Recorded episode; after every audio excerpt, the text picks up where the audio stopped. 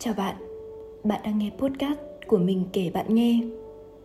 Áp lực tuổi 22 Mình tin chắc với mỗi độ tuổi khác nhau sẽ có những áp lực nhất định.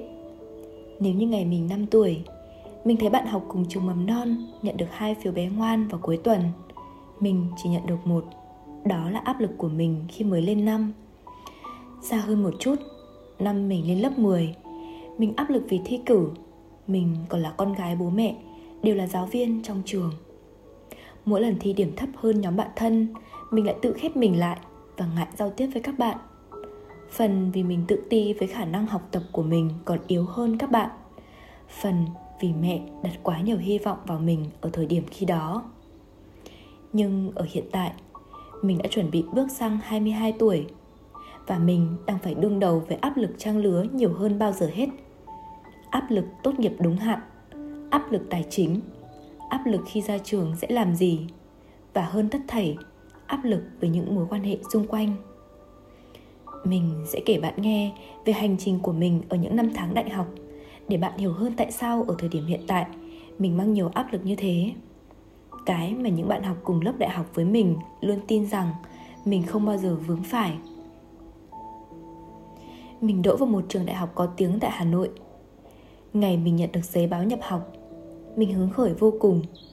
Không phải vì mình muốn gặp bạn bè mới, cũng không phải mình muốn thăm thú một thành phố lớn mà trước đây mình chỉ ao ước được đặt chân đến qua sách báo hay tivi cũng không phải mong muốn tìm được người yêu để la cà, phố phường hà nội như trong những cuốn tạp chí học trò ngày xưa mình yêu thích.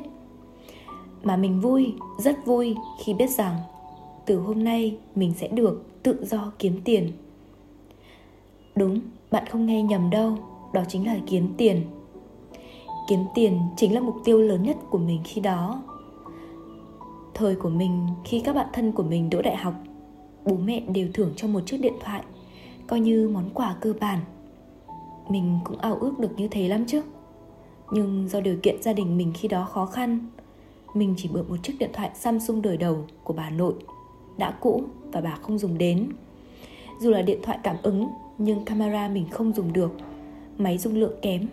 Mình chẳng dám tải thêm ứng dụng gì hết. Hầu hết chỉ dùng để nghe gọi cho gia đình mà thôi. Thế nên, giữa tháng 8 nhập học, thì đầu tháng 9 mình đã xin đi làm part time ở một công ty với vai trò là một MC đọc Q. Và mình đã tiết kiệm được tiền để mua một chiếc iPhone cũ với giá vừa phải vào những ngày cuối năm.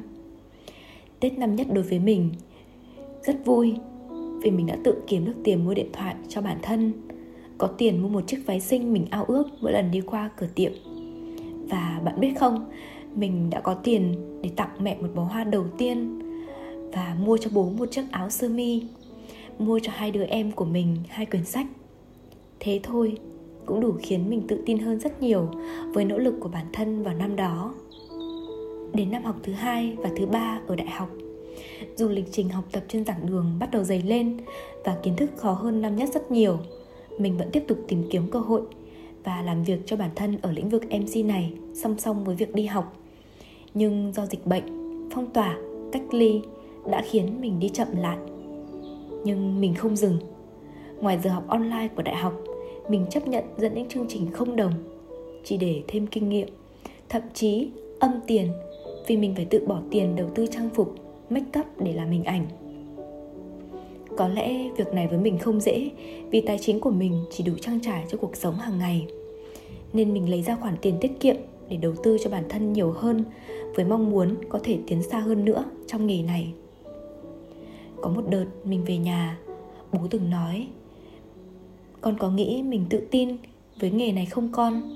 Bố nghĩ sẽ quá nhiều khó khăn, nhất là đối với con đấy. Mình hiểu ý bố của mình vì từ bé đến lớn, mình sống khép kín và có xu hướng hướng nội. Nghề mc lại yêu cầu làm hình ảnh, có khả năng giao lưu tốt. Với sự cương quyết của tuổi 18 mình trả lời bố, con nghĩ nghề nào cũng sẽ khó khăn, nhưng con tin con sẽ đi được với nghề này, bố ạ. À. đó là lần đầu tiên mình tâm sự với bố. Nhưng năm nay, mình đã là sinh viên năm 4 rồi. Mình biết bố nói đúng trong những năm tháng mình lăn lộn với nghề MC Mình đã gặp không ít chuyện Nghĩ lại, mình vẫn còn thấy dùng mình mình bị chính người dẫn dắt vào nghề MC quyệt tiền dẫn ở trong chương trình đầu tiên. Mình bị một chị giáo ở trung tâm MC nọ ăn cắp chất xám vì copy tài liệu giảng dạy của mình nhưng chỉ nói là cho chị mượn. Rồi bị dèm pha nói xấu, so sánh với một cô bạn cùng quê làm cùng ngành. Rồi có những ngày mình đi dẫn sinh nhật cho một quán bia mà được người giới thiệu cho là quán rất lịch sự, nho nhã, là nơi nhiều người nổi tiếng tin tưởng ghé ăn uống. Thế mà, trong chính chương trình mình làm ở đó, mình bị một vị khách lên thì thầm vào tai những lời khiếm nhã khiến mình như rụng rời giữa sân khấu với hàng trăm con mắt đang hướng về mà không một sự giúp đỡ hay mới đây thôi mình đi dẫn cho một sự kiện to ở Vinpearl ở tỉnh nọ lần đầu tiên mình đi dẫn ở tỉnh và lần đầu tiên mình nhận một chương trình rất sang trọng. Nhưng cách đối xử với MC như dân chợ búa. Người thích ke MC vừa nói chuyện kịch bản, vừa nhồm nhòm nhai bánh. Vụt bánh rơi ra mé ghế mình ngồi. Cuối buổi, anh ta còn cầm cả túi make up của mình do say xỉn. Và mình phải ngồi tận 2 tiếng ở sự kiện để nhớ check cam, tìm lại túi đồ. Khi mình gọi điện để xin lại đồ thì nhận được một câu thế này. Em phải cảm ơn anh vì anh cầm hộ em. Trời ơi! Rốt cuộc mình đã làm gì để bị đưa đẩy vào những câu chuyện như vậy mình buồn và thất vọng rất nhiều mình cảm thấy như chính mình tự trói buộc trong lựa chọn của bản thân vào 3 năm về trước và đó là rất ít những câu chuyện mình kể trong rất nhiều hoàn cảnh dở khóc dở cười gặp phải trong quá trình sống với nghề MC của mình. Vì đây là trải nghiệm của bản thân nên mình không quy chụp MC là một ngành nghề không đáng được lựa chọn. Nhưng có lẽ ngành nghề này khiến mình áp lực nhiều đến mức mình phải tạm gác lại một thời gian để suy nghĩ và có thời gian lắng nghe bản thân mình. Ba năm về trước, với nhựa sống căng tràn, sự hào hứng và khát khao cháy bỏng chinh phục, mình chọn bước chân vào nghề MC với tâm thế vững vàng, như thể tôi sẽ thành công vang dội. Ba năm sau, hay bản thân mình ở thời điểm hiện tại, mình chọn tạm dừng như một cách để bình tâm, gạt đi những rông bão cuộc đời, để có thời gian trau dồi thêm cho bản thân và một ngày nào đó, nếu duyên lành tới, mình sẽ quay lại và tiếp tục đương đầu, cố gắng hết mình, vì mình biết rất rõ lý do tại sao mình bắt đầu. Mình biết công sức, tiền bạc và cả thời gian mình dành cho nghề nhiều vô cùng. Và hơn tất thảy, mình yêu và hợp với nghề này hơn mình nghĩ chỉ là một cái duyên uhm, mình đã kể quá dài nhở nhưng chắc bạn đã hiểu giữa thời điểm chuyển giao từ đại học và vào đời trong khi các bạn mình tất bật với khóa luận và công việc thực tập mới mình lại chọn một khoảng nghỉ ngơi đúng nghĩa cho bản thân. Có lẽ là cho những ngày tháng năm nhất, năm hai, khi những bạn thân của mình chỉ cần lo lắng cho việc học trên trường, mình đã phải đi kiếm tiền vì cuộc sống của mình khi đó không cho mình thực sự thư giãn. Có lẽ trong khoảng nghỉ lúc này, mình đã có nhiều chiều suy nghĩ và đang tìm ra những hướng đi tốt hơn trong tương lai.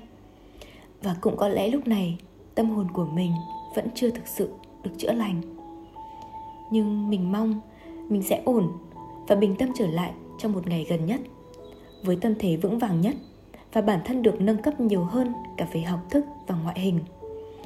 Mình mong kết lại năm 2022, mình sẽ đủ dũng cảm gom lại những nỗi buồn vào một chiếc hộp thật xinh, thắt một chiếc nơ thật đẹp và cất gọn nó ở đâu đó trong một góc trái tim của mình.